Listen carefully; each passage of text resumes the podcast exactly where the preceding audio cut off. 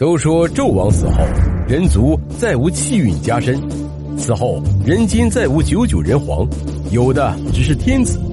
为什么一个以残暴著称的昏君，会让后人为其产生这么大的分歧？难道商朝的灭亡就只是因为纣王宠信妲己这么简单吗？本期带你轻松看懂辉煌的商朝历史。商朝作为中国历史上的第二个朝代。前后相传十七世、三十一王，延续五百余年，后被周朝所灭。同时，它也是中国历史上第一个直接有同时期文字记载的王朝，与夏周并称为中国的三代，在中国历史上有着相当重要的地位。商朝处于奴隶制的鼎盛时期，科技和生产力远超同时期任何国家。商朝的历史大致可分为三个阶段。先商、早商和晚商，我们将商灭夏之前的时期称之为先商；汤灭夏至盘庚迁殷前后的商朝称之为早商；盘庚迁殷之后的时期，我们称之为晚商。早期的商王世袭制度是先帝后子，后期转变为典型的父死子继。公元前一千六百年，夏桀残暴不仁，一个以鸟为图腾的氏族。在黄河下游崛起，其首领商汤带领士卒举兵伐夏，在如今的河南封丘附近，双方爆发了鸣条之战。商汤大败夏桀，建立了商王朝，成为了商朝的第一任老大。在位三十年后，无疾而终。商汤死后，商衰王和商懿王先后继承了商汤的遗志，商集团过得也算安稳。可惜这兄弟俩都很短命。一共在位七年就双双离世，等到商汤的长孙商太宗太甲掌权时，就开始不安分了。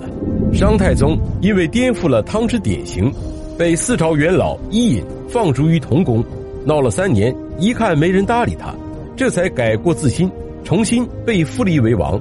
史称伊尹放太甲，在位二十三年后病逝。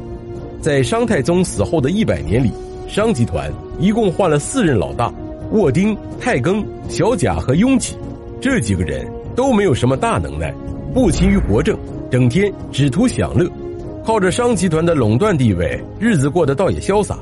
直到第九任老大商中宗太戊上台时，商集团的情况才出现了转机。在他上任的第七年时，后院的桑树下突然长出了一棵楚树。这古人他讲究风水啊，太戊就认为这是上天对他的警告。从此以后，太戊勤政修德，治国抚民，颇有振作。这棵楚树还真就慢慢的枯萎了。商中宗在位长达七十五年，他也是商王朝历史上在位时间最长的老大。商中宗死后，他的儿子商孝成王仲丁继位，可他老子掌权的时间太长了，该干的都让他干了。仲丁一想，我也得干点啥呀，于是就将都城由亳（河南商丘）。迁到了萧，在位仅仅十一年就因病去世。仲丁死后，他的弟弟们为了争夺王位，造成了九世之乱，致使商朝一度中衰。最终，仲丁的弟弟商思王外人成功继位，成为了商集团的第十一任老大，在位十五年病逝。等到商前平王何胆甲时期，商朝就有点能动手别吵吵那味儿了。怎么回事呢？因为商前平王也想像祖辈那样有所作为，于是他先学孝成王迁都于相，后又出兵征讨东南方的兰族和班方，没想到把商王朝干得越来越穷，仅仅九年就草草卸任了。接下来，他的儿子商穆王祖乙干了两件大事：一是又将都城迁到了毕；二是多次出兵打服了兰夷、班方等国，解除了东南方彝族对商朝的威胁。致使国运再度中兴，在位十九年病逝。商穆王死后的一百年里，商朝又经历了商桓王、商西王、商庄王、商顷王四任老大，日子过得一天不如一天。等到商道王在位的九年里，商朝更是内乱不止，诸侯不朝，贵族之间相互残杀，局面已无法控制。这时，五百多年的商朝历史已经走过了一半。商王朝的接力棒传到了一个重要的人物手上，他就是商世祖盘庚。一听这个名字，他就不一般。为了缓和阶级矛盾，盘庚不顾贵族的反对，实施了自商汤以来的第六次迁都，将都城迁至荒芜的殷，史称盘庚迁殷。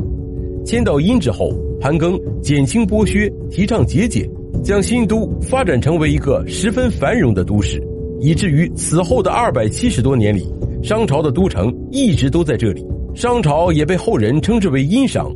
商朝进入晚商时期。殷墟也成为中国历史上第一个有文献可考的都城遗址，也证明了商王朝时代中国文明就已经发展到了相当成熟的阶段。前人栽树，那后人就得乘凉。盘庚死后，他的两个弟弟商章王和商惠王先后继位。这两人在位的四十多年间，不仅只顾贪图享乐，还放弃了盘庚的治国之策，致使商朝的国运再一次衰落。直到商朝的又一位传奇帝王。商高宗武丁登场，商朝才又一次崛起。武丁少年时被父亲下放到农村，隐姓埋名，深知底层疾苦，还在这段日子里结识了他日后的左膀右臂甘盘和傅说。他也成为了中国历史上第一位下到农村进行历练的青年。武丁励精图治，使商朝政治、经济、军事、文化都得到了空前的发展，发重兵击败羌方。深入荆楚之地，击败荆楚军，征伐夷方、八方、蜀及虎方等势力，拓展了商朝版图和势力范围，使商朝成为西起甘肃、东至海滨、北及大漠、南于江汉流域，包含众多部族的泱泱大国。在位五十九年，史称武丁中兴。但自从武丁之后，商王朝的七任老大就都有点穷兵黩武的意思了。一个比一个能打仗，商后平王、商世宗、商甲宗、商康祖、商武祖、商匡王、商德王，七人先后在位近二百年，不是在打仗，就是在前往打仗的路上，把周边的什么羌方啊、西方啊这些势力挨个打了个遍，但却都没有真正的征服他们。商朝的国力也逐渐衰落。等到商纣王时期，商朝都城已经迁到了漠。也就是我们熟知的朝歌，如今的河南省淇县。商纣王为人聪颖，臂力过人，曾大举攻伐东夷，取得了胜利，为中原文化的传播做出了一定的贡献。但商纣王为人残暴，宠幸妲己，大修公舍，致使民不聊生。无休止的战争加上繁重的劳役，成为了压倒商朝的最后一根稻草。而此时，西方的周却在逐渐壮大。最终在牧野之战中击败了商军，商纣王也自焚而死，延续了约五百余年的商王朝最终被周朝所取代。一个中国历史上延续时间最长的朝代即将到来，喜欢的小伙伴请点赞加关注，下期带你一口气看完西周历史。